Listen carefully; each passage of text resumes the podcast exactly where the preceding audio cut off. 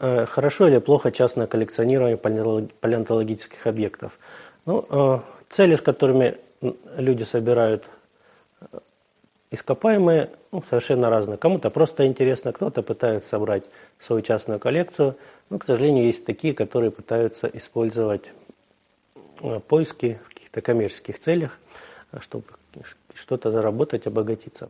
Коллекционирование ископаемых – имеет довольно древнюю историю. Например, известно, что даже в местонахождениях палеолита и среднего палеолита э, э, есть находки каких-то древних организмов. Ну, к примеру, те же самые неандертальцы уже собирали э, зубки акул, панцири ископаемые отпечатки ежиков морских, вот, белемниты. Вот они получали их оттуда же, откуда брали э, материал для своих кремниевых орудий. Вот. Для чего они их использовали? Ну, может быть, просто они были красивенькие. Возможно, зубы акул использовали, пытались использовать, чтобы там что-то ковырять, прокалывать. Вот. Ну и в последующем тоже история показывает, что никогда люди не теряли интерес к ископаемым. Например, вот, э, с чем я сталкивался на Таманском полуострове в античных поселениях есть остатки ископаемых тюленей, китов. Вот большая часть из них использовалась ну, не как утилитарные вещи, а просто они были. Вот, ну, известно, правда, что есть, например, там большие позвонки китов могли использовать для рубки чего-то, да, то есть в качестве такой подставки. Очень часто в курганах, в захоронениях находят остатки древних организмов, например, тех же самых зубы акул крупных, вот древние ракушки, вот известные даже целые украшения, бусы, сделанные из древних раковин. И в данный момент э, тоже большое количество людей в той или иной степени э, интересуются и собирают древности. Избежать этого, естественно, невозможно, и бороться с этим тоже довольно глупо. Вот. Но другое дело, какой какую цель ставит человек и как он относится к тому, что он нашел. То есть понятно, что если это были какие-то поверхностные сборы, например, там человек шел по берегу вот, и нашел какую-то кость. Естественно, он обратил на нее внимание, если она большая, красивая, он ее возьмет.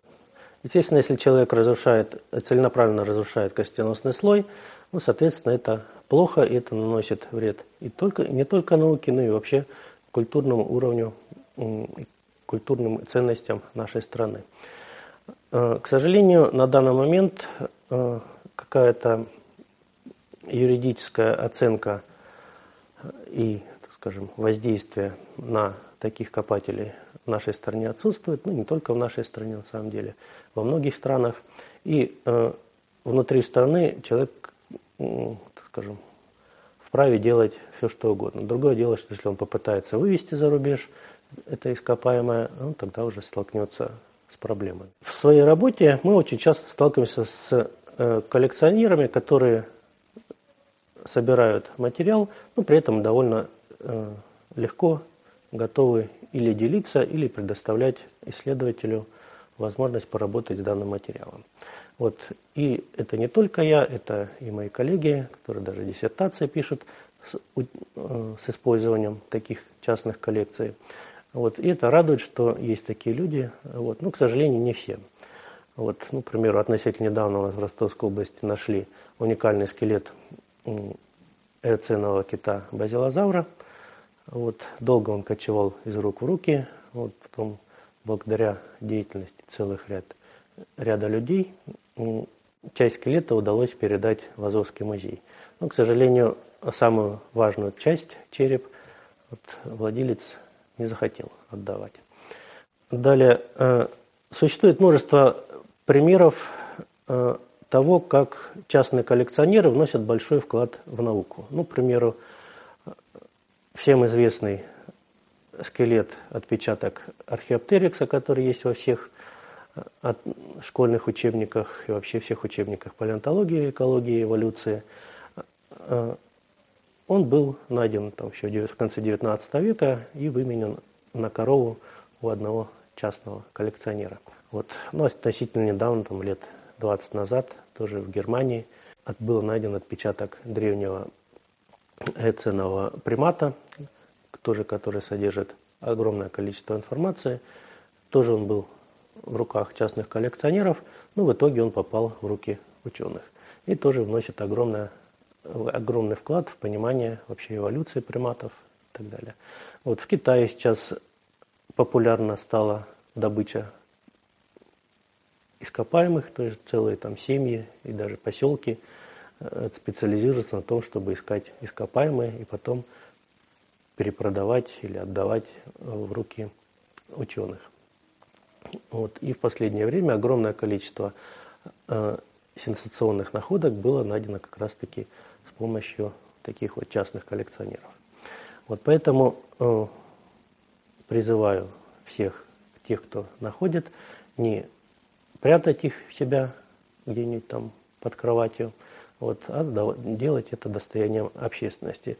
На данный момент существует множество способов. Ну, во-первых, там просто принести местный краеведческий музей или показать местному палеонтологу, вот, или же хотя бы просто выйти в какой-нибудь палеофорум или зоологический форум. У нас в стране они есть, там активно э, народ общается, делится информацией, и туда заглядывают и специалисты тоже, они могут дать э, правильную консультацию, правильное определение данного материала. Но при этом нужно понимать, что тоже, к примеру, если человек себя называет палеонтологом, то, к примеру, если он занимается аммонитами, то ну, правильно определить, например, там, остатки какого-нибудь там слона, ну, вряд ли он сможет.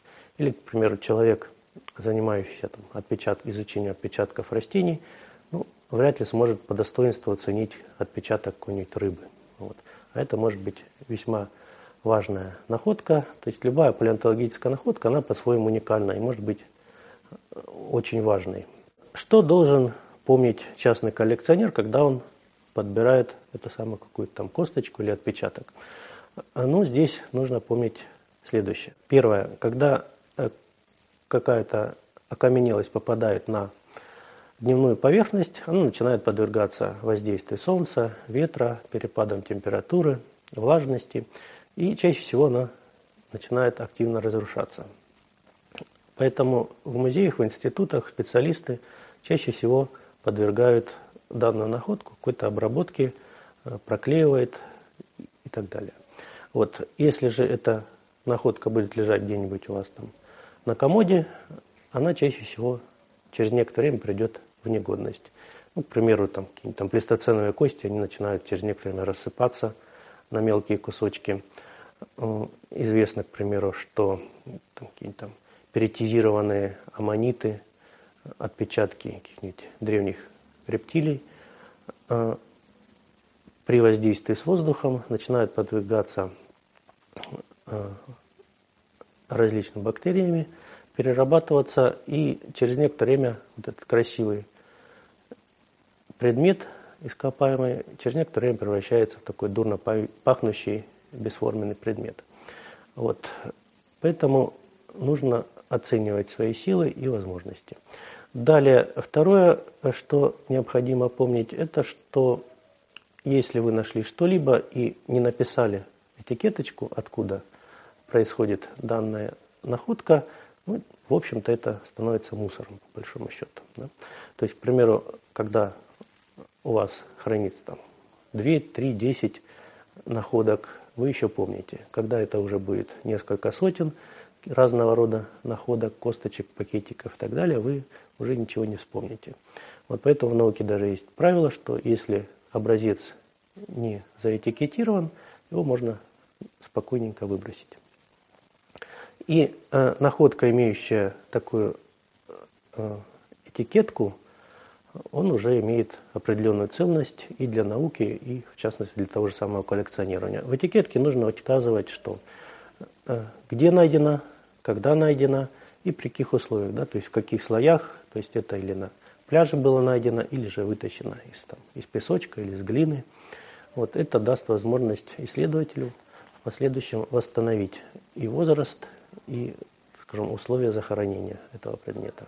Жизненный цикл находок у частных коллекционеров чаще всего достаточно прогнозируемый. То есть сначала к примеру, парниш какой-то нашел, принес, положил на видное место на полочку, в последующем, через там, годик-два, этот образец куда-нибудь помещается в задний, дал, э, задний, задний угол этой полочки куда-нибудь за книжки.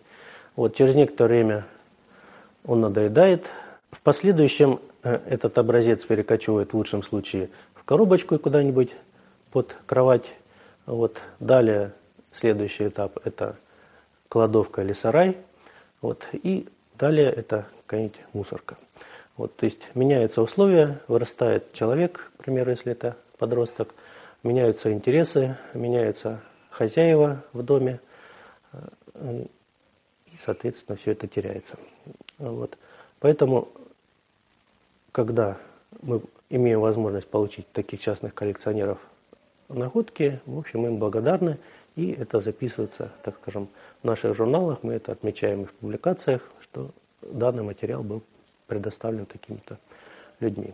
Еще один момент нужно отметить, что палеонтологов очень мало. Да? То есть, к примеру, на территории южной части России, то есть Ростовская область, Краснодарский край, Ставрополье, э, палеонтологов, которые изучают